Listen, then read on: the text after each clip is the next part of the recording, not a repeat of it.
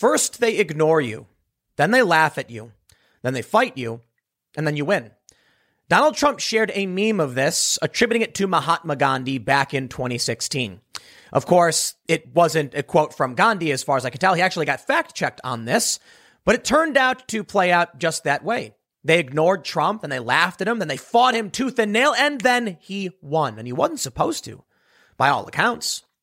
Now it seems to be happening kind of again. I don't know if it'll play out perfectly, but we are currently in the now they fight you phase. On November third, there was an election. Donald Trump won that night. I should say he was leading that night. But they said, wait, it's a red mirage. You see, now we're going to count the mail-in and absentee ballots, and Joe Biden will likely win. And we saw that infamous bump where Joe Biden gained a ton of votes, putting him just above Donald Trump. After this, we sort of waited. And then on the seventh, they announced Joe Biden is the president-elect, says all the media. And Trump supporters started saying no and pushing back. And they were soundly ignored by the media and the left. Well, then we saw Giuliani give his famous press conference where his hair dye was streaking down his face, and they started laughing. Now they're starting to fight. They ignored, they laughed, and now they're fighting. You see, many Democrats and leftists have finally started to realize with Trump actually getting state legislatures on his side, there is a real possibility for a major dispute come the fourteenth. Or the sixth. And then what happens on the twentieth? See, on the fourteenth of December, the Electoral College votes. On January sixth, a joint session of Congress counts the votes. And then on the twentieth, Joe Biden will be inaugurated. We're now starting to see the activist left try uh, kind of take things serious. Like, hey, wait a minute. Trump might actually win. Maybe you should have paid attention early on and not underestimated your opponent. Maybe Trump won't really win. I'm not sure. But there's a really funny article from The Root. I'm not saying Donald Trump is planning a coup, but he's doing exactly what someone would do if they were planning a coup. Perhaps. Then we also have this best of Reddit post. You see, over on Reddit, r slash politics, a very leftist place, mind you. We can see a comment from Is This Real? Uh, Is This Real Life is the username. They use an alternate spelling. It appeared as a top post, and they said, we just hesitate to call it a coup because it doesn't appear to be what we envision a coup looks like. They then go on to break down exactly why what we're seeing is dangerous and how Trump is fighting for legitimacy and might actually win. They ignored Trump. They laughed at Giuliani and Sidney Powell. My friends, congratulations. We have now graduated to the then they fight you phase. And we all know if this is the track that we're headed on, it results in the then you win. I'm not saying Donald Trump's going to win this. I'm not saying the odds are even in his favor. You know my position on this, and I've been roasted by the Trump supporters endlessly for it. But it must be acknowledged that, well, the left is starting to realize Trump actually could do this. And the reality here is both sides view this as a coup now. Of course, the Republicans have been fighting for a long time, giving them a major, major advantage, something the left will come to regret, ignoring and laughing. You see, for the Trump supporters, they didn't start by ignoring it. The Trump supporters started before and after the election day with, then they fight you, nonstop. That's a different track. There's no ignoring and there's no laughing.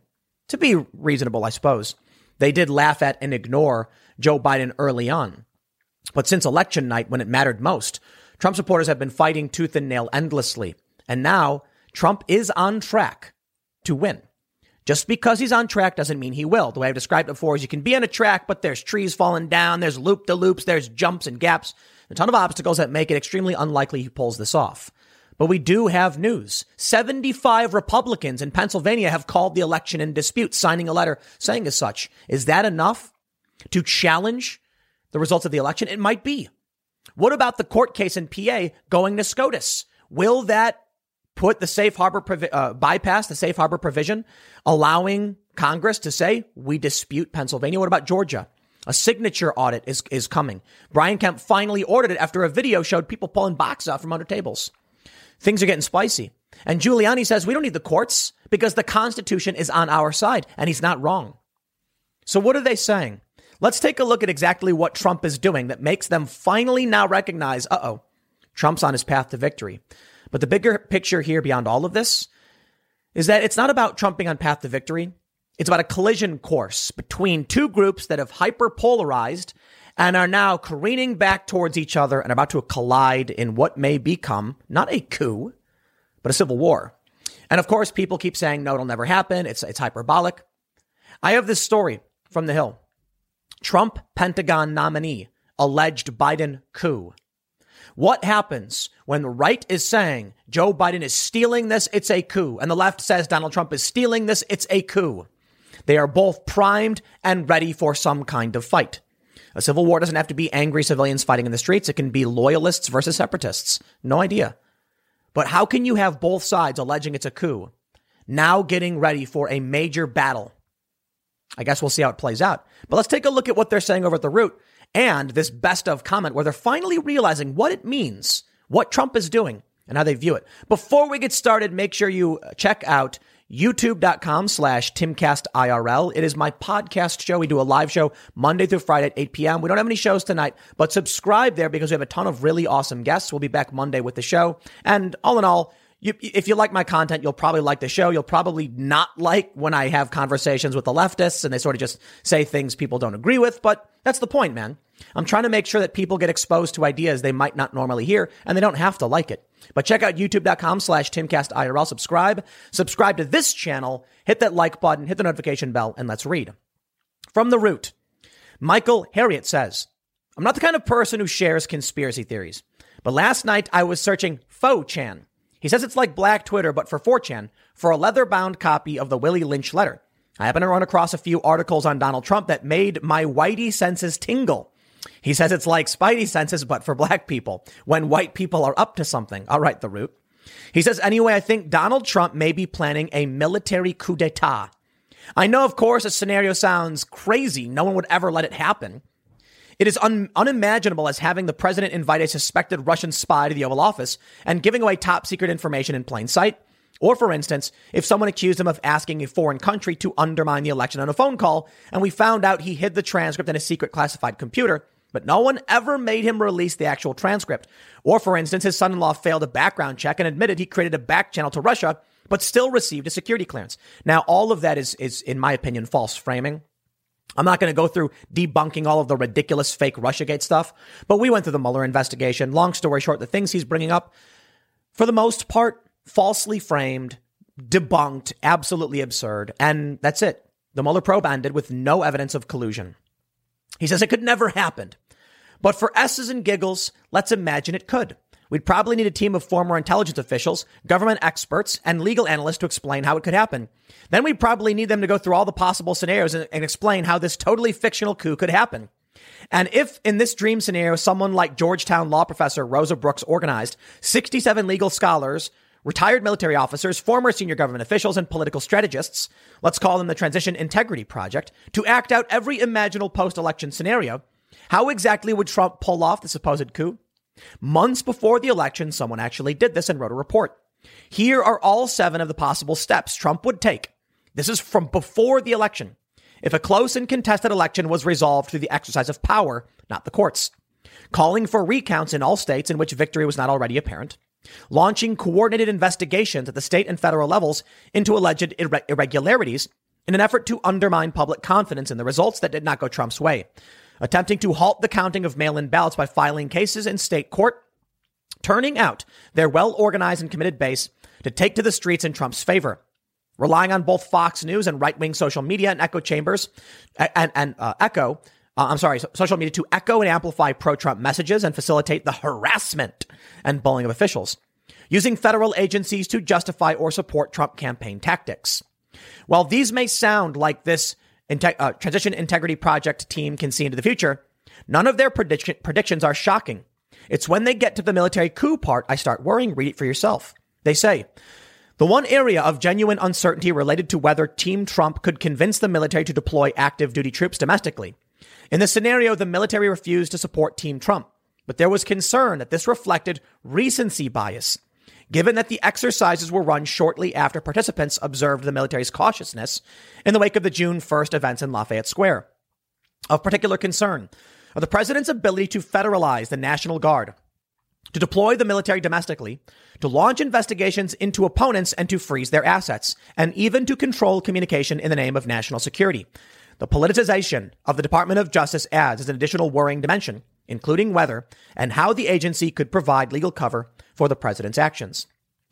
Many Trump supporters have highlighted an executive order going back to, I believe it was September, on foreign interference in the elections, that Trump has tremendous powers if that ten, uh, uh, is the case, that the foreign a foreign government interfered in our elections. Trump can do a whole lot. And that report, I believe, if it were to come out, wouldn't be due until mid-December. Trump also has the presidential communication texting network. Remember when everyone got a text message from Donald Trump to their phones, giving Trump the ability to bypass any kind of partisan media and send out a warning or just message to all phones. And then you need to realize that when it comes to giving uh, U S military or National Guard orders, they don't always know exactly what the orders are for or the true intent. The example I've cited in the past was in Turkey. A bunch of Turkish soldiers went to the Bosphorus Bridge. It's what it's it's the bridge between the European portion of Turkey and the Asian portion. Well, then all of a sudden the news announced that there was a coup attempt and these soldiers must have been involved. But many people speculated, and I don't know where we are now because it's been a while since I covered the story, that these were just low-level, low-ranking soldiers who got some order, hey, go guard the bridge. And they said, okay. What would happen if Trump says we're doing a training exercise and he sends out National Guard to go guard a building and they, they don't realize what they're there for? A coup does not require Donald Trump to tell the soldiers, hey, I'm seizing power, go do this. It just involves, hey, I want a bunch of soldiers uh, guarding this building right now. That's it. And they'll do it. Of course they will. You see, people think the world is like a movie. They think that everything is, is always honest and true, but they don't realize, they don't know what they don't know, is the easiest way to put it. Now, listen, I'm not saying Donald Trump is planning a military coup. I think that is bold and preposterous, but I can tell you that both sides are pointing at the other, saying that they're staging a coup. I found this best of post on Reddit to be kind of hilarious in its naivety, but also they bring up a good point. It's just biased towards the left. The long story short of this this post they're making is that a military coup isn't Donald Trump calling on his guards and saying, I want power and I refuse to leave. Come here and guard me while I seize control and subvert the Constitution. That's ridiculous. But that's kind of what the left thinks would happen. I'll tell you what really would happen. And they bring this up. Legitimacy. You see, over the past several weeks, there has been legitimacy granted to the voter fraud scenario. Initially, they said, there's no evidence, shut up. And boy, did they desperately try to assert their legitimacy. You see where we start seeing the divide on this one. Let me explain. Over time, the media narrative went from there is no evidence to not enough evidence to unproven conspiracies to no widespread proof, no proof. You see how they escalate things? Because evidence has come out. Trump has gained legitimacy in his statements about voter fraud, and they were laughing at them for quite some time. Now they're starting to fight. But I want to stop you right there. What if the coup was in the other direction? When a Trump Pentagon nominee alleged that Joe Biden was staging a coup. Well, we do have strange phenomenon going on in the other direction. For one, the Republicans won down ballot tremendously, but Donald Trump loses. Strange anomalies, videos, and sworn affidavits. Thousands of sworn affidavits now at this point, I believe. Lies in the media, desperate attempts to cover things up, and more importantly, a desperate bid for legitimacy. The media saying Joe Biden is president-elect, even though legally he is not. I'm not playing games. I'm not here to support or oppose. I'm just giving you the fact. The president-elect, the vice president, becomes president-elect, as far as I can tell, on January sixth. I was wrong before. I thought it was the fourteenth. Here's what happens. On the fourteenth, the electors from each state will vote. The votes are then basic. They, they hold on to them until January sixth, when a joint session of Congress counts the votes, goes through any disputes, and then says, here's who won. The media and social media have been doing everything in their power to try and grant legitimacy to Joe Biden. Desperation. Polls were coming out where they said seventy-nine percent of people believe Joe Biden is president-elect. What? Why? Why are you polling people that? That's so weird. But that's the question of legitimacy. Here's what they say. It, we just hesitate to call it a coup because it doesn't appear to be what we envision a coup looks like. We picture some kind of coordinated, calibrated, synchronous Hydra takes over S H I E L D type stuff in our heads. We're waiting for the moment when the entire electoral college rips off their clothes to reveal some sleek black MAGA uniforms and ninja flips all over the place and unfurls some giant picture of Trump's face and unfolds over the American flag and Trump seizes control. That's what we're waiting for because that's what we think a real coup is. And I'll stop there, probably because you watch too many movies. Instead, it looks like a pants-essing, Adderall-addicted, emotionally crippled imbecile throwing a tantrum and commanding his army of flunkies to try and anything and everything to get him installed in power again, including having his idiot harebrained spy infiltrate his own Justice Department and bully employees to get them to go along with the coup until she gets fired and ejected from the building. And the reason this coup looks like that is because that's exactly what it is. His behavior is completely seditious, and the Trump campaign's claims are knowingly fraudulent, because nothing they say in public is what they are saying in court under oath. Stop. Not true. When they're under oath, the lawsuits that they've brought forward haven't been about fraud. They've been about impropriety, and it's been about an attempt to win. Now, you can certainly argue they should bring the fraud cases forward, but those require criminal investigations, and it's almost impossible to bring direct evidence of fraud outside of affidavits, statements, and mathematical anomalies until someone with subpoena power actually goes in. Of course, I think they should be under oath as well, but these are very different circumstances. What they bas- he basically says is it's a fight for legitimacy. Excellent points, further reinforced by others that have lived through uh, similar. No matter how inept Trump and his administration are, these are precarious times and we need to be vigilant. This is why I've been saying, to counter what, what, what he's saying, we should have a full and, and honest investigation over every single claim, not to grant legitimacy, but to be reasonable. Otherwise, this is going to implode. It is going to be the most glorious and explosive implosion. And, you know, people uh, would laugh at me. You're allowed to, by all means. I'm just some dude in his room complaining on the internet. I, I totally get it. I am self-aware, mind you. The, the, the, the bald beanie cuck, you can call me whatever you want. But I really and genuinely feel that we are headed towards some type of troubles or conflict or civil war. I don't know what you'd call it. I don't know what it'll ultimately be, because we don't, we, we're not in a loop of history. It's not like, oh, we had a civil war. We have a civil war again. Now everyone pick your sides and march, pat, you know, march across the Mason-Dixon line. I'm not saying that. We're in a political civil war, and that's like widely agreed upon. We're in a culture civil war, and that's been going on for almost a decade. But when does it go hot? Now that it's political, it gets to the point where maybe it will. From Newsweek, seventy-five Pennsylvania Republicans ask state to dispute twenty twenty elections in Congress. Have they, as as per the, the December eighth safe harbor provision, applied a procedure to resolve this dispute? One could argue no. This letter was issued. Nothing was done to address it other than you're too late. Shut up. Theoretically, the Supreme Court might say, sorry, that's not how the law works. I'm not a lawyer, so I could be totally wrong about this. But there, there, there's more going on. White House fires Pentagon Advisory Board members, installs loyalists. Yep. Yeah, he he he got he, he appointed a new acting uh, Secretary of Defense. They've said special forces will now uh, report directly to him. And Trump's people believe that Biden stole the election. There's rampant voter fraud. And I could make the argument that the left is making exactly in the other direction. That's why this is not about civil war. I'm sorry. It's, it's, that's why it's not about a coup. It's not about a Biden coup or, or a Trump coup. It's about the decoupling of America and two factions who completely disagree. Already we've heard people say that we should see America have a divorce. Well, what do you think that would lead to if the factions split up the country? Civil war. Because who gets what city? Who gets what resource? But if both sides think the other is stealing the election, what do you think is going to happen? Check this out. A direct quote from Pelosi on why she is willing to accept this new stimulus bill, a new president and a vaccine.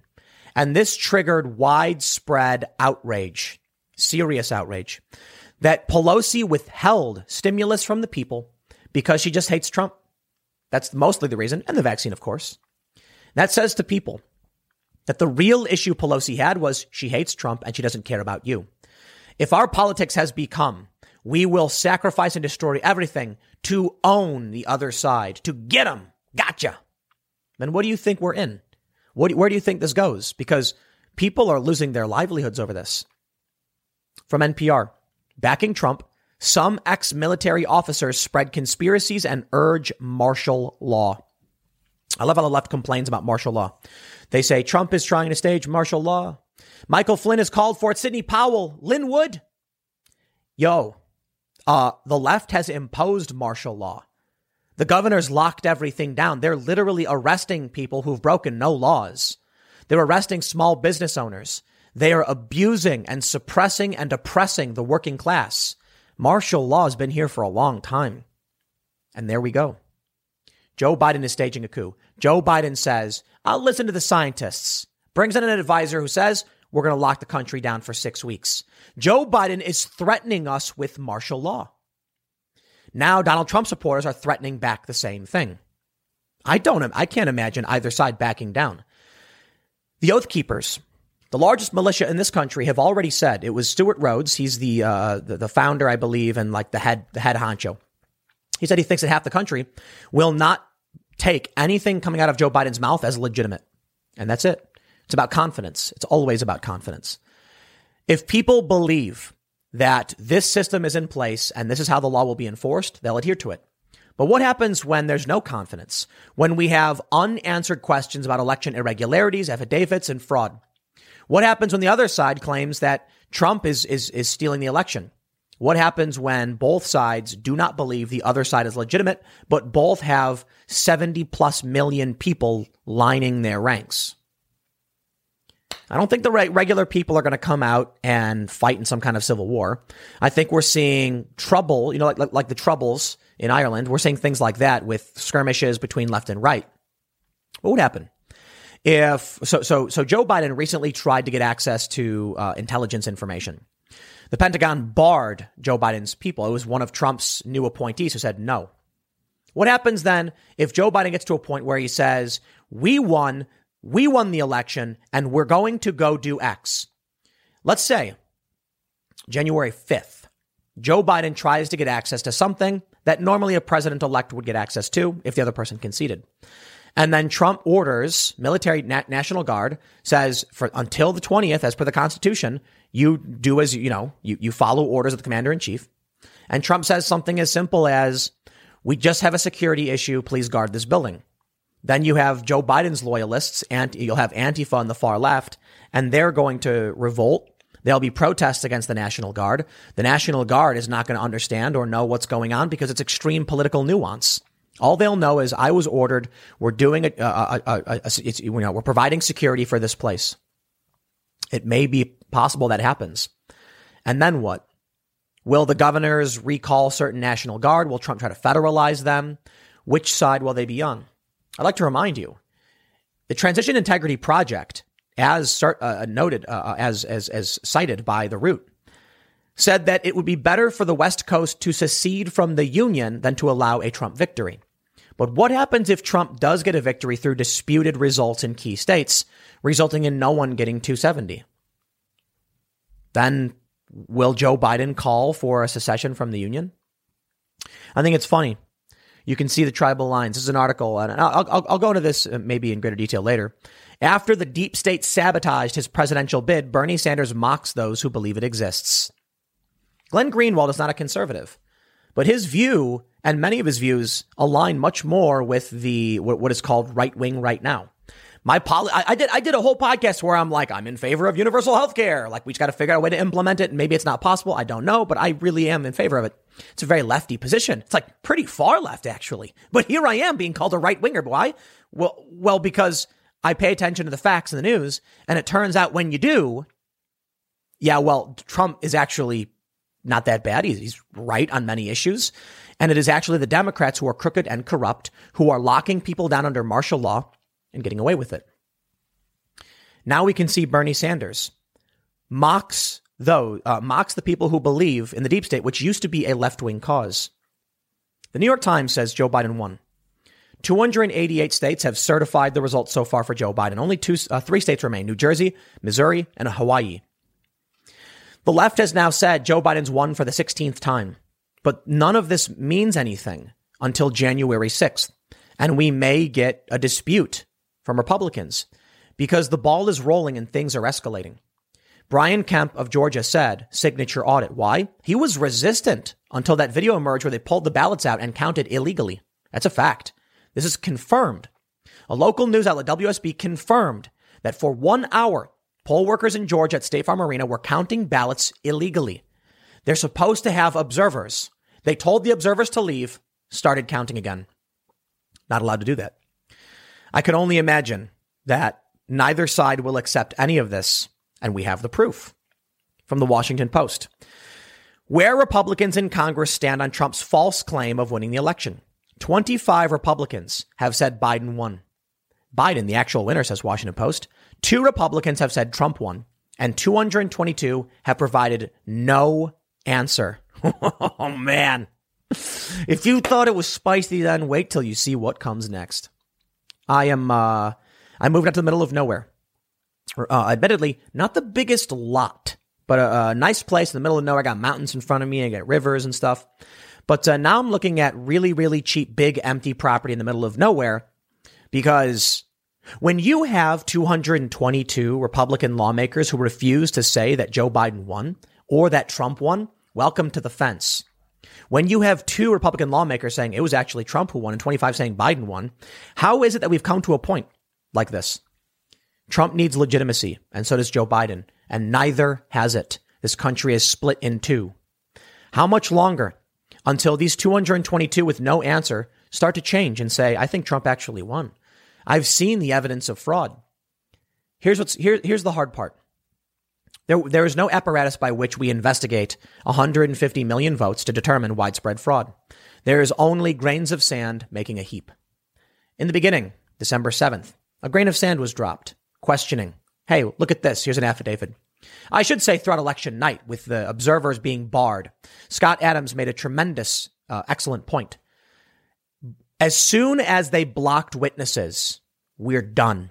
Anything after that is irrelevant. You can make arguments about fraud or anything like that, but we have more than enough ample evidence that they were boarding up windows, kicking observers out, and that is a fact. There's no coming back from that. The witnesses were barred, and anything after that is an unknown that we shouldn't even be trying to fight. All we know is the election's broken, and the courts are going to ignore it, saying, give me the evidence. We can't. They kicked the witnesses out. And if you won't, if, if you say, well, you have no evidence, yeah, they kicked the witnesses out. In Georgia, fact, they illegally counted ballots. It's all on camera. Over time, this will start to gain more and more traction. And more and more Republicans are likely to start saying Trump won, or just the fact that they're refusing to say who won at all is bold. The Georgia runoff is coming. I don't think it matters. I've seen I've seen Trump say go vote. I've seen Loeffler and Perdue talk about, you know, we got to get out and vote. But the Trump supporters don't care because they don't like Republicans anyway. It won't matter who wins and loses because right now no one believes the November third election was good enough. Oh, I should say Democrats do, Republicans don't. As Republic, as Democrats start to realize what's going on, it may just be that they enter the then they lose, then then you win phase. To put it simply, the Democrats ignored Trump supporters after the election. Then they laughed at Rudy Giuliani and Sidney Powell as crazy crackpot conspiracy theorists. Now they're getting getting ready to fight. They're saying, hey, wait a minute, Trump's actually doing something here. But then Trump wins because it's too late. They should have been paying attention. I don't think the result is Trump cleanly winning. I don't think the result is Biden cleanly winning at this point. Everything I've seen now suggests that there's going to be some kind of chaotic clash. I'm not saying there's going to be a civil war. I'm saying it feels like it. I lean towards believing there'll be some kind of conflict. A full-on civil war would be, you know, factions fighting and shooting each other. But it might just be Trump holds a counter-inauguration at the Winter White House, which is Mar-a-Lago. It will be winter, mind you. He'll then have all his supporters out there. And then what happens? Joe Biden will say, we're banning your guns, like he's wanting to do. You'll have areas in, say, New Hampshire or West Virginia or Montana where checkpoints pop up from Trump loyalists saying, your law means nothing here. We don't stand by your edict. Martial law att- attempts to implement martial law for the, over the COVID lockdown are going to result in uh, patriots, right wingers, you know, Trump supporters saying no. Maybe the left will wake up to the lockdowns like we saw with this woman in, in California, but I'm not entirely sure. But look at what's right in front of you. We're at a time right now when two hundred twenty-two Republicans in Congress refuse to say whether or not Trump or Biden won. And I think the answer is because most of these people are scared and they don't know who's going to win. They are waiting to see who the victor will be to then say, oh, yeah, yeah, yeah, of course. You see how it works? They don't want to come out and be disloyal to Trump or the Trump supporters, the Republicans. They could lose votes. So they're going to keep their mouth shut. But in the event Biden wins, they're going to say, of course, Biden's president. In the event Trump wins, they're going to say, well, you see, you know, Trump's president. It's the Constitution. Those aren't leaders. But it shows you the machine in place that's supposed to be leading is not functioning properly. I can make all the predictions in the world, but I'll leave it there. The next segment will be, I might do more segments tonight just because I'm, I'm feeling it, but we'll see how, we'll see how it plays out. If I do, I'll put them up. If not, whatever. Next segment uh, will will will be officially, though, tomorrow at ten a.m. because I'm kind of winding things down a little bit, uh, working more on the I R L podcast, and we're going to be doing work to get this vlog set up. So I think I'm going to go focus on that right now. Uh, we got really fun stuff going on. So uh, stick around. Once I get the vlog channel going, we're going to have a good time, and uh, it's going to be a lot of fun. That's why I said we're buying farm property out in the middle of nowhere, and we're going to do crazy stuff with, you know, guns and bows and arrows, and we're going to we got we got we're going to get a three D printing workshop set up. We're going to make, you know, lasers and just cool stuff. Thanks for hanging out. I'll see you all in the next segment, and uh, don't forget to subscribe to youtube dot com slash Timcast I R L for our live show, and check out the Tim Pool Daily Show and Timcast I R L on iTunes, Spotify, et cetera. I'll see you guys next time. Suitcase gate. Boxes being pulled from under a table in Georgia. Ballots are pulled out. No observers in sight. And people start counting. Why? What are they doing? Why are they doing it? And where do these ballots come from? Suspicious activity, no doubt. And Giuliani said, this is the smoking gun. But fear not, good citizens. The fact checkers are here to make sure we know that it's all total B S. First, you may have seen Lead Stories with a great fact check. Video from Georgia does not show suitcases filled with ballots suspiciously pulled from under a table. Poll watchers were not told to leave. Thank you, Lead Stories, NewsGuard certified fact checking organization, for pumping out complete and total B S, because this story has now been debunked by a debunk trying to debunk the debunk. No, no, no, no. That last one didn't make sense. Lead Stories tried claiming that this video, this bombshell video showing workers pulling ballots from underneath a table and then counting them after they told everyone to leave. They tried saying it never happened. They lied. You see, the first thing I'm going to tell you, we we have very, very, uh, w- with this video, we have a lot of questions. Who told the observers to go home? Why did they start counting again after they told people to go home? And why didn't they say, we can't, we told the observers to go home? No, they started counting. There was no one else there. Here's the truth. They pulled ballot boxes out from under a table. So you see how Lead Stories plays the game? They say video from Georgia does not show suitcases filled with ballots suspiciously pulled from under a table. Well, that's a true, true and accurate statement. I could say video from Georgia does not show crates of ballots being pulled out from under a table. That's right. They were in sealed ballot boxes. Now, the question is why. Some of the quotes they got in this fact check say that they were originally placed in the boxes, sealed, and then placed next to the table. Also a lie.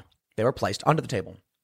My friends, poll watchers were told to leave because now we have this ever so hilarious actual fact check from W S B T V two. Georgia election officials show frame by frame what happened in Fulton surveillance video. You know what the craziest thing is? It's almost like you can show someone robbing a bank, and so long as you call it a fact check and say, everything's fine. The men who come into the building are simply requesting money, and they happen to have been armed. The clerks you can then see are handing them the money, and then the men leave. That's it. That's what they do. In this video, we now get confirmation. The poll workers, or the, I'm sorry, the observers who are there to scrutinize the ballot counting process were told to leave.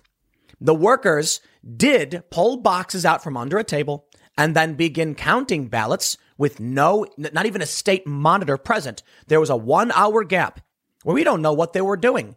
And that seriously calls things into question, because there's a reason why there are state poll watchers. Not there. One hour gap confirming what we all saw in the video. Boxes of ballots pulled out from underneath, opened up, counted after everyone was told to go home. And there is a gap where no one is observing. Now, what is true is that earlier in the day, you can see in this video that there were empty ballot boxes. They put ballots in them and then seal the boxes. The official explanation is they thought they were going home. The big question then is, what's up with these fake fact checks trying to debunk these stories when in fact, this was completely fake news the whole time? You see, that's what they do. Lead Stories is probably the most egregious offender. Are they going to get the, the, this? This story from December third is completely factually inaccurate. We now have very serious questions about what happened. So to put it mildly, in an attempt to debunk the story, they had no choice but to step it up, go further, and, and do a frame by frame, confirming the fears of many of the people who are watching this video. Dare I say, they did the opposite of debunk it. Here's the story. Georgia election officials show frame by frame. For the third time, counties across Georgia have certified votes from November's presidential election. The outcome is not expected to change, but legal challenges are still underway. One involves a video from State Farm Arena that has since gone viral. President Trump's lawyers and other supporters call it the smoking gun, proving election fraud. Channel two investigative reporter Justin Gray spent the day with Georgia election officials going through the video frame by frame to show everyone what really happened. Oh, okay, thank you. What really happened? Gray looked n- not at just the short clip the Trump campaign shared, but the critical hours before and after the clip as well. Mind you, this was actually all stated by the Trump campaign. This is not new information other than they're confirming what the complaint was in the first place. State election investigators have already spent hours analyzing the video, showing what Trump's personal attorney, Rudy Giuliani, said was suitcases being pulled from under a table. They were, in fact, official sealed ballot containers. No one's I, OK, first of all, yes, Rudy Giuliani, you made a mistake calling them suitcases. That's how they got you. You tripped up in a semantic argument. The question is, why are they pulling the ballots back out and counting them with no one there? To, to uh, look, I'm a reasonable guy, right? A lot of people were concerned this was ballot stuffing, that these were like pre-printed ballots being pulled out when no one was watching. That doesn't seem to be the case. What seems to be the case now, or, or I should say the clarification we got, so thank you, is that they were just counting with no state observers and no partisan observers. Exactly the principal complaint. No, no, no. To, again, again, a lot of people, and, and myself included, thought, what are these ballots? Where did they come from? And why are they counting them after telling everyone to go home? And why are these fact-checking sites saying it never happened? It all happened. But thank you for giving us information on where these ballots come from. You can watch people put the ballots in the box. That doesn't mean anything to me because I still don't know what those ballots are and no one observed them. So what we do know is, after everyone was told to leave, they suspiciously pull boxes out from under a bin, under a table, and start counting them with nobody around to watch. Look, you have one of the most hyper-polarized times in our history with one of the most, look, Trump's been railing on fraud forever, and they should have said, we cannot, we told everyone to leave, we can't do this. Here's what they say. Quote, we can show exactly when they were placed there, lead investigator Francis Watson said. But that doesn't mean anything to anybody. That wasn't the complaint in the first place. We we know they were placed there at some point. Watson said they weren't mystery ballots that came from a mystery location. Video taken hours before shows the table being brought into the room at eight twenty-two a.m. Nothing was underneath the table. That was pointed out by the attorney who showed the video in the first place, saying these are the people who put the tables there. At ten p.m., with a room full of people, including official monitors and the media, video shows ballots that had already been opened but not counted, placed in the boxes, sealed up and stored under the table. The reason? Employees thought they were done for the night. They were closing things up and getting ready to leave. Whoa, whoa, whoa, whoa, whoa. Hot dog, baby. What's that? Poll watchers were not told to leave? Okay. So when the when the vote counters walk up to the people, say something, and the people all leave, and then now we're being told they were they were closing up for the night. You mean to tell me that wasn't true? Ladies and gentlemen, take a look at this. Poll watchers were not told to leave. Lead Stories. Now I want to show you from A B C News Politics. This tweet is going viral from over one month ago. eleven thirty-four p.m., November third. The election department sent the ballot counters at the State Farm Arena in Atlanta home at ten thirty p.m. Regina Waller, the Fulton County Public Affairs Manager for Elections, tells A B C News. That's right. This is a fake fact check. Why? I don't know. They're trying to discredit this claim in this video without actually doing any real uh, uh, verification of what's going on. We were told on November third that counting had stopped. When A B C made a public declaration, they reported the news. We've been reported and nobody's counting. And then they got a phone call start counting again. What were they doing and why? Well, now we have some accusations flying around that, check this out, from Kyle Becker. Election workers running through the same mail-in ballots two to three times. Some say up to seven or eight times. We've heard witnesses issue sworn affidavits attesting to the kind of behavior that seems to be going on in the state vote, uh, state vote farm video below. From Kanakawa, Georgia. Not only did election officials lie about the pipe burst, send observers away, pull out hidden ballots, and continue counting in secret, they also scanned the same stack of ballots three times in a row. Now, I watched the video several times. It does appear the woman puts the ballots in the machine. Then there's, you know, time lapse of something happening. She picks them up, shakes them around, you know, and then puts them right back on the machine three times. I don't know what that means. People are saying that they counted the, the votes three times. I don't know. And that's the problem. That is the problem. There is doubt. And people are are saying this is in dispute. Why? They said a pipe burst. It didn't. They said they sent people home. They didn't. They did send home the people who are supposed to watch and scrutinize. The kind of people, state officials even, who would have said, whoa, whoa, whoa, whoa you're, you're, you're counting the same stack twice. What are you doing? What are you doing? You can't do that. Oops, sorry. Not there. Now, I'm not saying it's a grand conspiracy. I'm saying that if you've got a person whose job is a security guard at a venue, I'll put it this way. I used to work for a, a venue. This is probably uh, thirteen years ago. And you weren't allowed to smoke in the building, right? This is Chicago. Well, when the security guard went to the bathroom, some people who just didn't know or didn't care just would light up a cigarette. And then when the security guard would come back, they'd be like, oh, what are you doing? Oh, no, we missed that. We weren't here. So typically they try to have multiple guards all looking at the crowd at the same time. That way no one ever leaves, because sometimes these things happen. How about, with no observers present, these people made a mistake and didn't realize. Maybe she thought it didn't count properly, and so she loaded them up three times. Maybe the machine can't count the same ballots three times because they have some kind of serial number or something like that. Honestly, I don't know. And that's the big problem. At a time when we were extremely hyperpolarized, you now have people scrutinizing the video saying you can see her scan it several times. People are pointing out saying that's the complaint we have. These ballots were pulled out from under a table in sealed boxes. The seals were broken. The observers were gone. And therein lies the big problem. They say they were closing things up and ready to leave. Here's where the confusion comes in. Media and observers left as employees packed up. Boom. Poll watchers were not told to leave. They are lying to us. This is a Facebook certified fact checker. They have flagged these stories so that you can't share them. So it deranks your channel. On Facebook, if you share too much fake news, Facebook stops allowing people to see your content. You see what they do? They're lying. And then we get the actual fact check. Fulton's election director called the supervisor at State Farm a few minutes later, telling them to keep counting after the Secretary of State's office called and said they shouldn't stop counting for the night so early. Ladies and gentlemen, poll workers were told to close up. They told all the observers to leave as per sworn affidavits and then got a call saying, good, now start counting again. I don't care what the reason was. They called them up and said, close it up, kick them out. Now start counting again. Why did they do it? In fact, in this story from W S B T V Atlanta, the reporter says, now there was a period for an hour where there were no observers or state monitors present. Done. That's a violation of the election code, as far as I understand it, that the state is supposed to have their watchers there. So why did they tell them to leave? After that call, employees pulled the containers of ballots back out and went back to work. No magically appearing ballots, Gabriel Sterling with the Secretary of State's office said. These were ballots that were processed in front of the monitors, processed in front of the uh, monitors and placed there in front of the monitors and then counted with no one watching and maybe run through the machine several times. Maybe that's not possible. My, when I heard it ran through the machine several times, I said, look, I have to imagine there's some kind of unique component to the ballots, right? So the machine tabulates them and, and has a unique identifier for what that ballot is.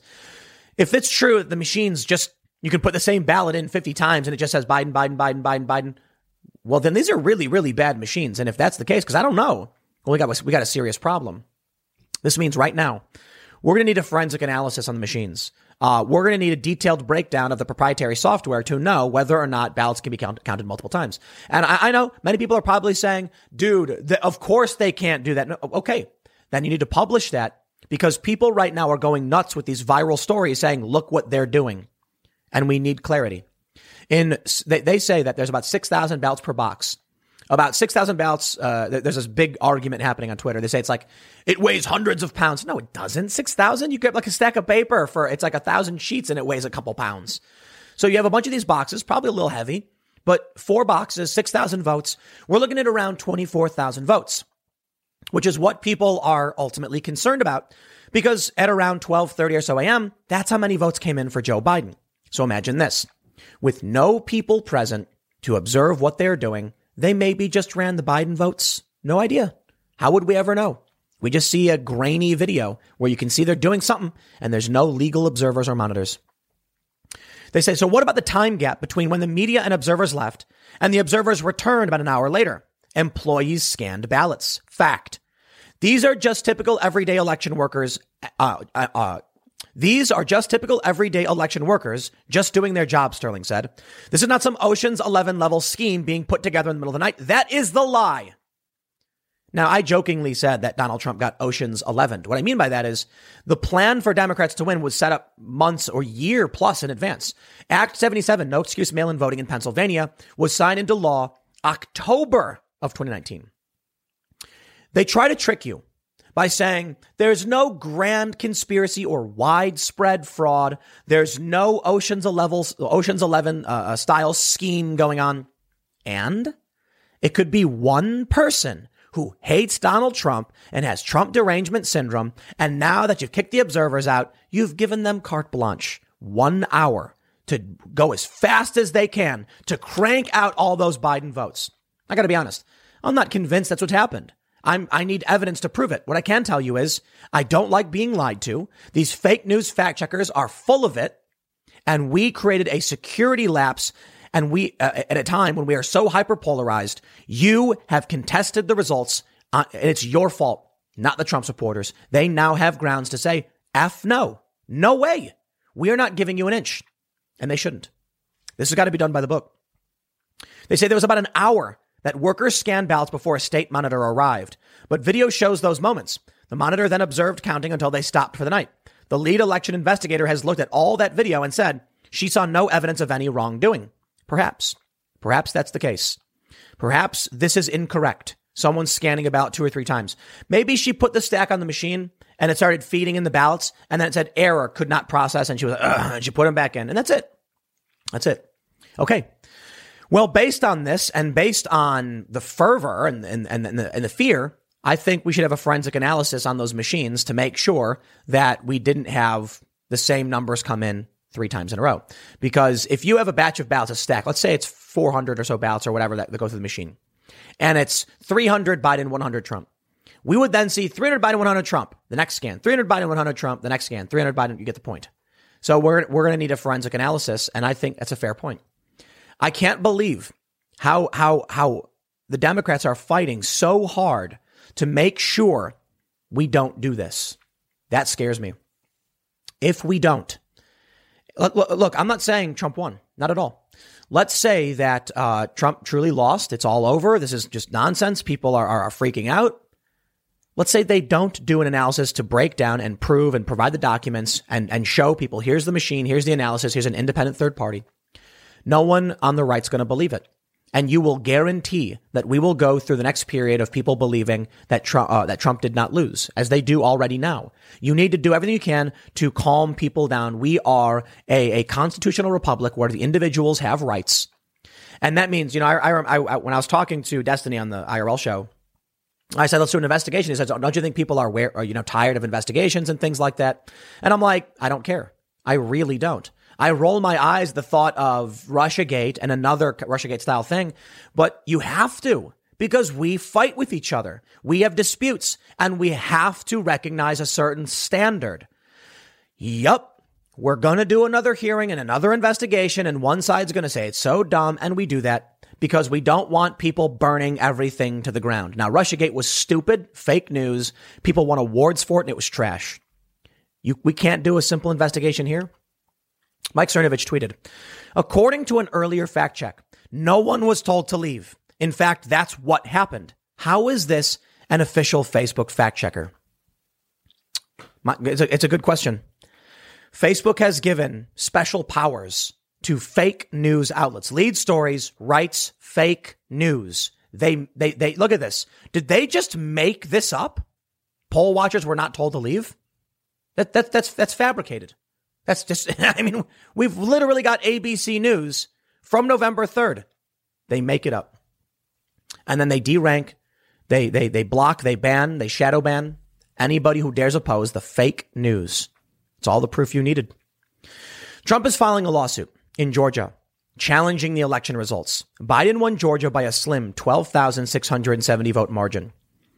It's extremely possible Trump can flip twelve thousand votes, especially at this point.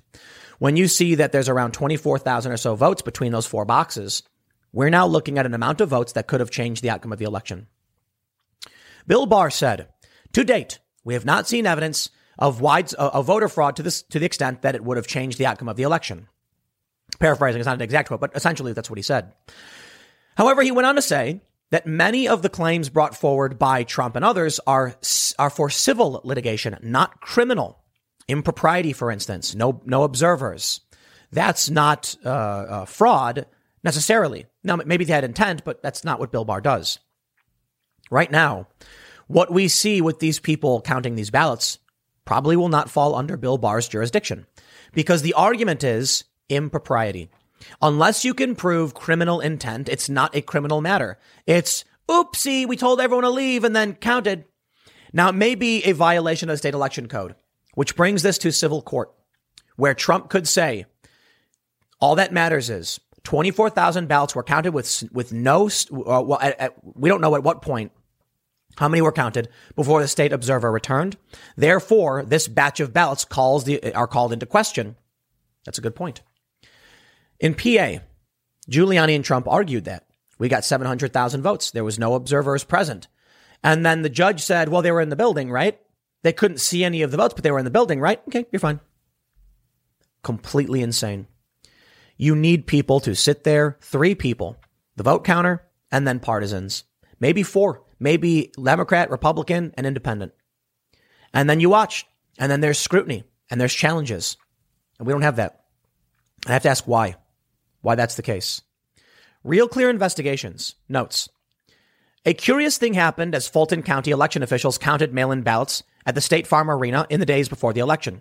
In the early hours of November fifth, a surge of some twenty thousand mail-in votes suddenly appeared for Joe Biden, while approximately one thousand votes for Trump mysteriously disappeared from his own totals in the critical swing state, where Biden holds a razor-thin lead. That right there flipped the election, for whatever reason. Now, it could be that all of this is normal, completely normal, nothing crazy happened. So then why lie about it? Why lie? It could be that uh, Trump supporters are looking for any and any excuse and suspicious of everything. Okay, they're allowed to be. They're allowed to challenge the elections. They're allowed to file lawsuits, and they're, they're, they're, and it's their right to get appropriate answers from the institutions that serve them. The Republican apparatus of the of Georgia state and the political systems of these states serve the people, and the people sometimes dispute, particularly in elections, which means if they come forward and say, I contest this, done, agreed, okay, because we work for you. We're not a direct democracy. We're a constitutional republic, and that means the individual has rights.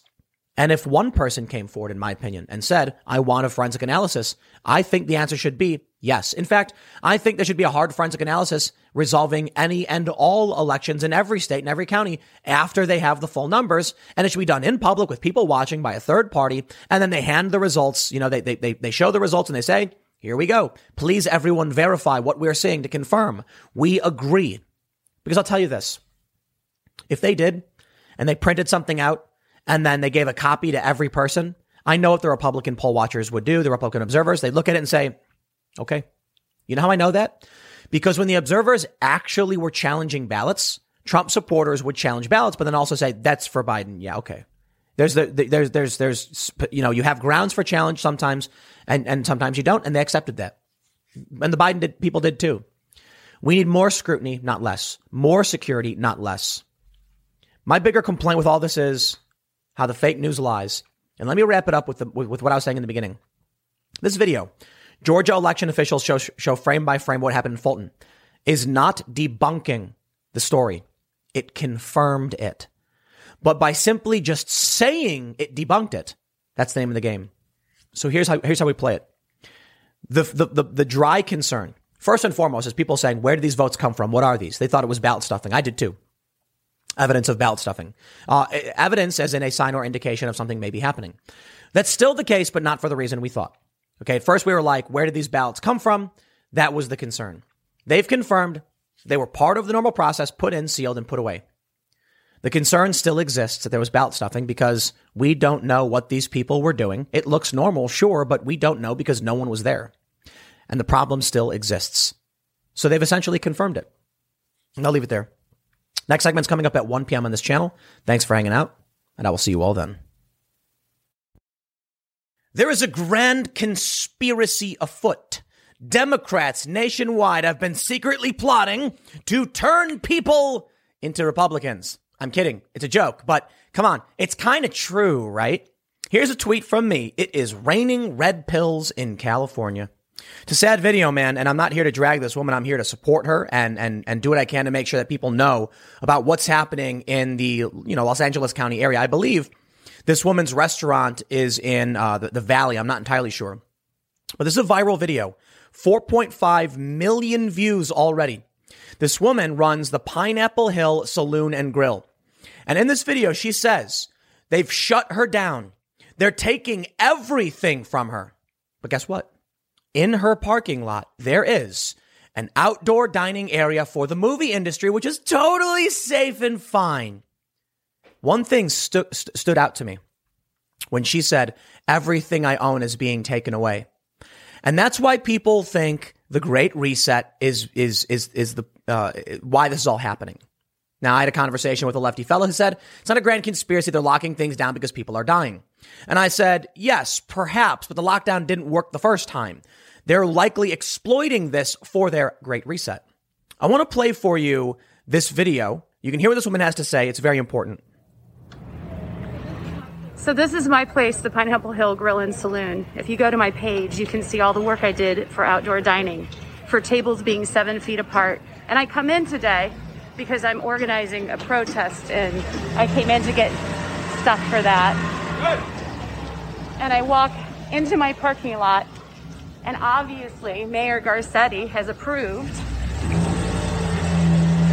this. And now what she's showing is a massive outdoor has approved area for food, for eating.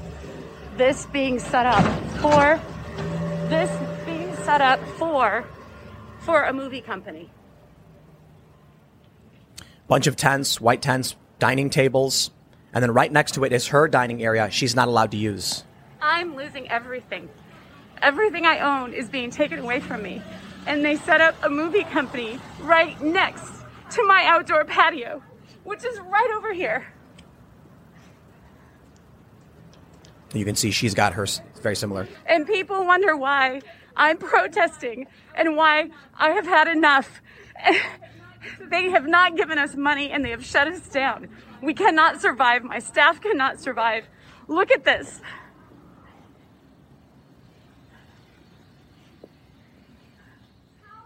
Tell me that this is dangerous, but right next to me as a slap in my face.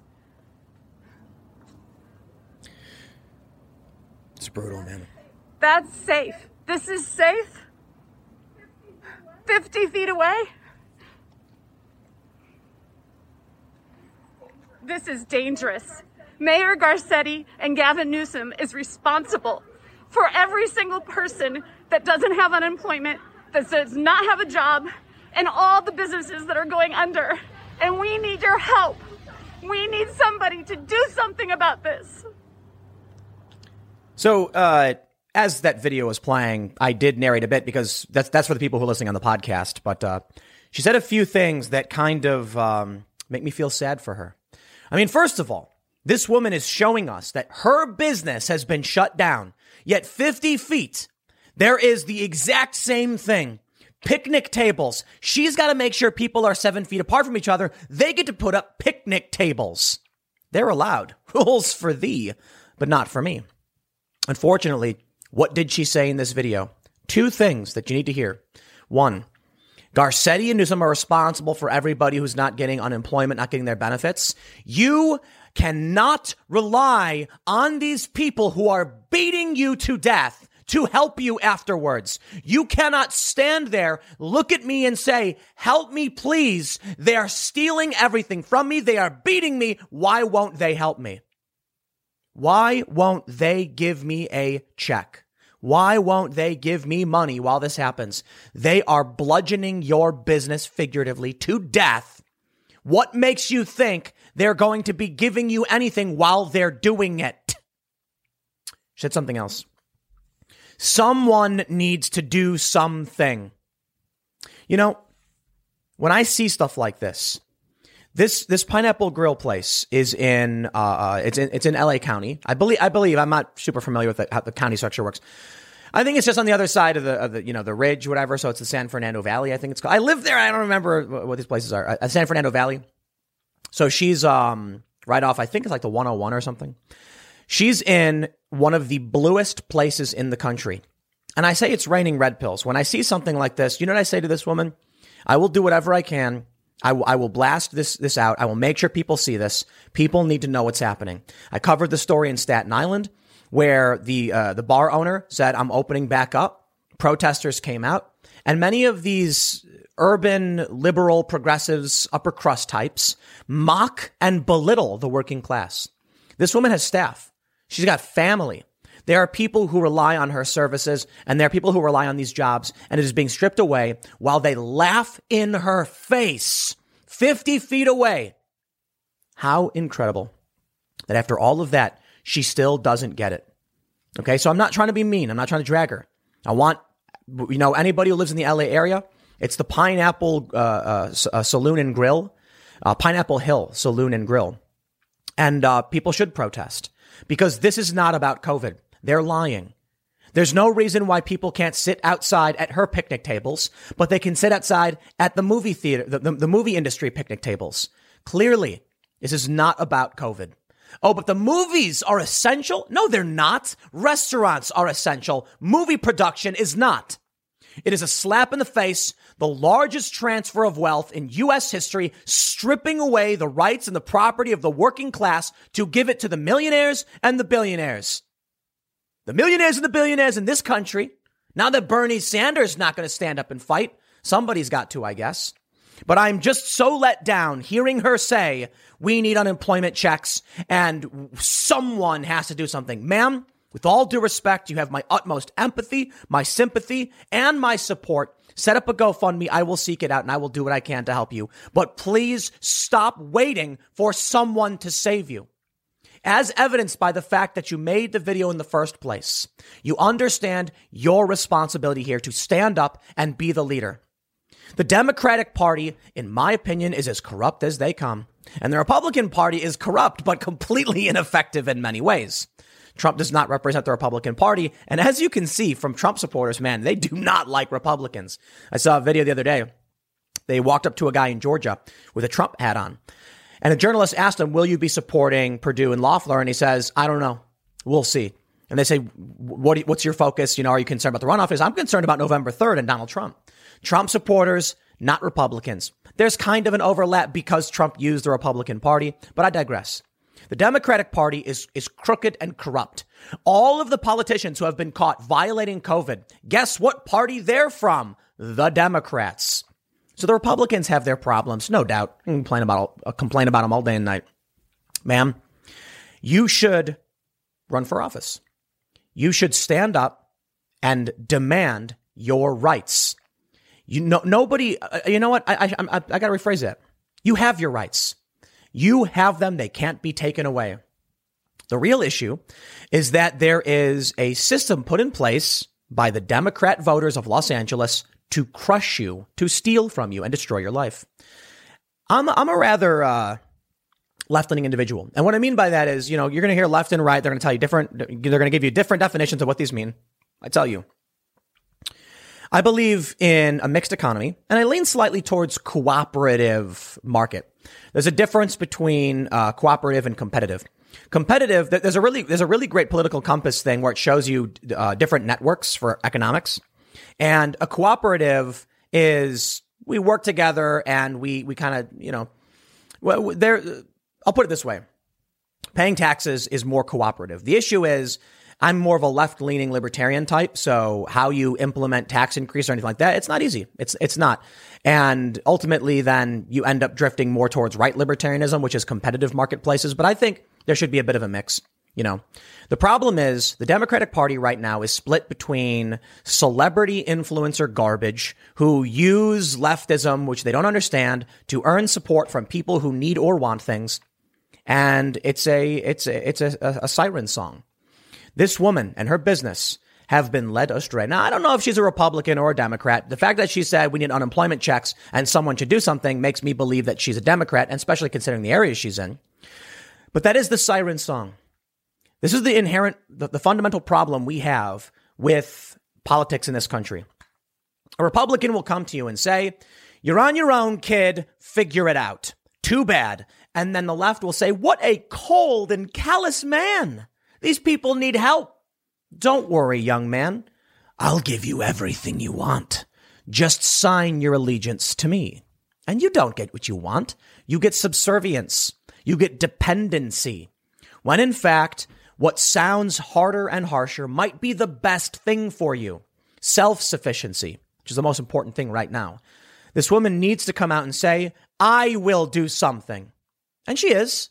She's talking about how she's organizing a protest. Good for her. I'm not, again, my, my respect, sympathy, empathy, and support to this woman with everything going on. But th- that you, you can see that mentality, which holds you back. So this story is actually going massively viral. Business owners as restaurants are being unfairly targeted by coronavirus restrictions. How about a better headline for you? Businesses are being unfairly targeted by coronavirus restrictions. They showed you a video, dudes, at C B S. She's got her picnic tables shut down and they're set up. Clearly, they are being unfairly targeted. Maybe there is some hope and people are starting to wake up because we have this amazing story. C N B C fight on COVID nineteen restrictions blows up on air. Two C N B C hosts got into an extraordinary early morning fight over COVID nineteen restrictions and masks on Friday during a discussion over how restaurants are being devastated by the pandemic. Rick Santelli, a C N B C personality who won fame and attention in oh nine with a rant from the Chicago Mercantile Exchange suggesting that a Tea Party should be started during that recession, argued that it didn't make sense to shut down restaurants when parking lots at big box retailers were jam-packed with cars and people. Bravo, good sir, you nailed it. Quote, "You can't tell me that shutting down, which is the easiest answer, is the only answer," Santelli said, which drew an immediate rebuke from another C N B C personality, Andrew Ross Sorkin, who is, who is also a financial columnist for The New York Times and has previously had on-air disputes with colleagues on C N B C over the appropriate precautions to take for COVID nineteen. Rick, "Just as a public health and public service announcement for the audience, the difference between a big box retailer," before he got cut off. "Who is this?" Santelli asked. The two were speaking from different settings. Someone off screen at that point can be heard saying, "Who else? Who else?" Quote, "The difference between a big box retailer and a restaurant, or frankly, even a church, are so different it's unbelievable," Sorkin said uh, as Santelli shook his head up and down. Sorkin is an elitist crackpot who says, "Just give up, submit everything you own, you are nothing, and you must bow before the massive corporations that run this planet, you peasant." That's basically what he was saying, right? Whereas Santelli was saying, people need to live. And this is the point I was making just, just previously about responsibility. I'm here to tell you the lockdowns did not work. Actually, I'm sorry, I think the lockdowns worked to a certain degree. Did we see cases drop? They eventually began to drop, yes. There's like a, a week or two week delay in what we see in reporting and hospitalization. So earlier this year, we said fifteen days to slow the spread. And all of a sudden, the numbers started to drop, hospitalizations and COVID deaths and all that stuff. Why it appeared the lockdown worked. But then something happened once we started easing restrictions right around, just in time for the election, mind you, started to come back. I believe this provides us with ample evidence. Considering it's not just the United States, but across Europe as well, it all came back. The lockdowns failed to stop anything. And now I'm here to tell you the harsh reality. People are going to die. It is horrifying, but it is a part of this world. I know a lot of people who have died in a lot of different ways, and it is devastating and it is sad. Sometimes it can be controlled.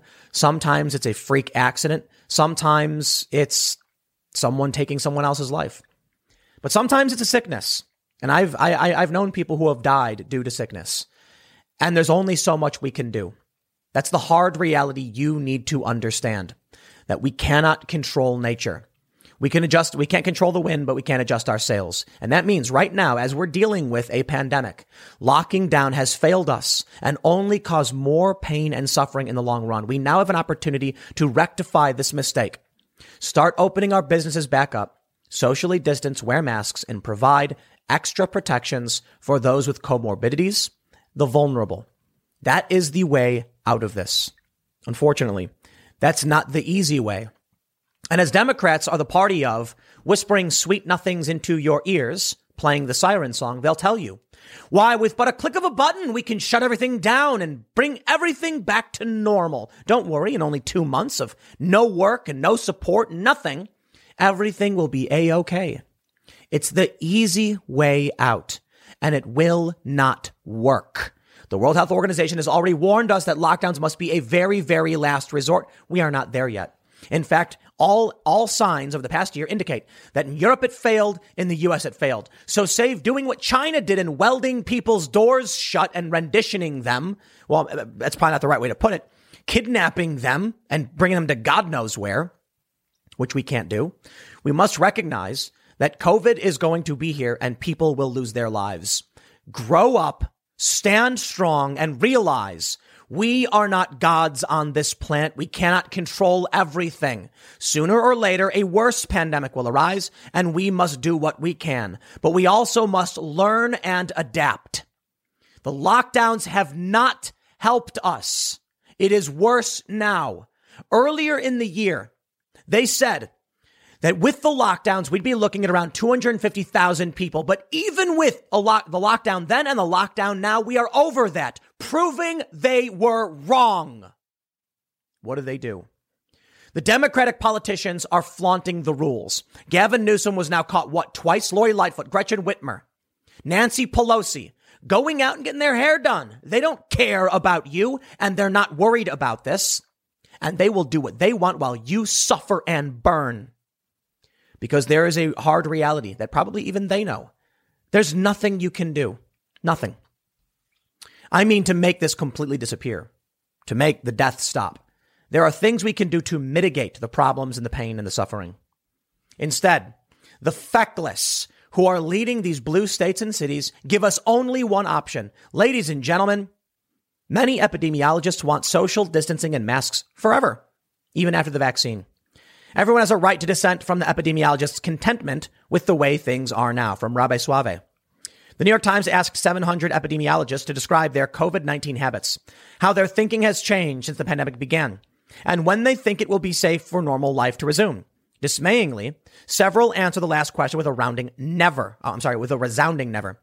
I expect that wearing a mask will become part of my daily life moving forward, even after a vaccine is deployed. Amy Hobbs, a research associate at Johns Hopkins Bloomberg School of Public Health, told The Times. Marilyn Singh, an assistant professor at California Polytechnic State University, said life would never revert to the way it was, though the preventative measures currently practiced, masks and social distancing, will feel, feel normal in time.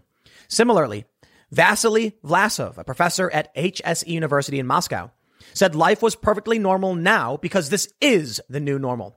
Not for me. I'm on the middle of nowhere. I walk around acres and acres of property where I just live my life like normal. We have deliveries come in, and out here, guess what?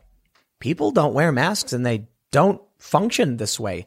Their businesses aren't being shut down in this way either. Why? Well, because there's no one to come out and enforce it. And there's no mass proximity between other people to spread COVID. So I'll tell you what, what's really happening. It's the cities that are being destroyed and being torn down. Maybe it's a good thing. In, in a sense, too many people have become complacent. To see this woman say, I'm organizing a protest, I'm doing everything, but someone needs to do something, says to me, y'all need to go to the woods. I, I don't I know. Maybe this, this lady might be an, an, uh, an urban Republican of some sort. I don't know her political leanings, but I think it's a good thing that we would bring people out to the middle of nowhere. Welcome to the wilderness. Can you start a fire? Can you build a shelter? Can you find water? Can you do any of that stuff? You know, look, I understand you don't have to because technology affords us a very, very comfortable life. But you should have basic skills. What happens if you go for a hike and you get lost? Are you going to survive? Most don't. Or I should say many don't. They wander around confused, and they don't know what the first thing they need is in order to survive.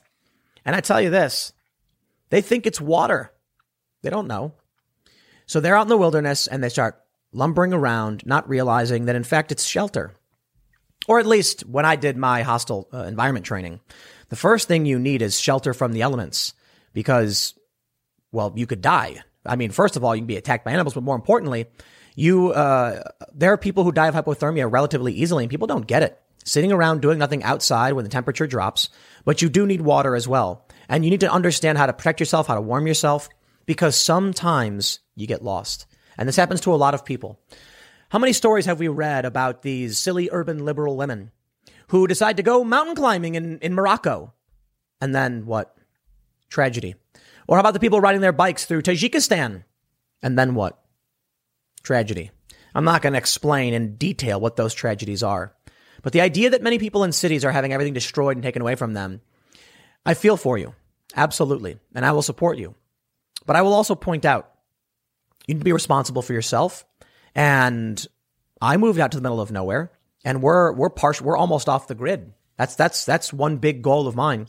And now, actually, we're going to be getting a look. I'll tell you this: in the middle of nowhere, land isn't that expensive. If you live in a city, let me tell you something: you put five or ten percent down on, on on a plot of land, okay, and the land can be like seriously hundreds of acres for like I don't know, say fifty grand. So you put down, say, twenty-five hundred bucks, not the easiest thing in the world to get, but you can save up and you can work hard. That's your down payment. And then you're spending a couple hundred bucks a month on your mortgage or on your loan, depending on, you know, the structure of it. So we're looking at getting a massive, massive property. Why? Because we're going to be filming and producing stuff for the vlog.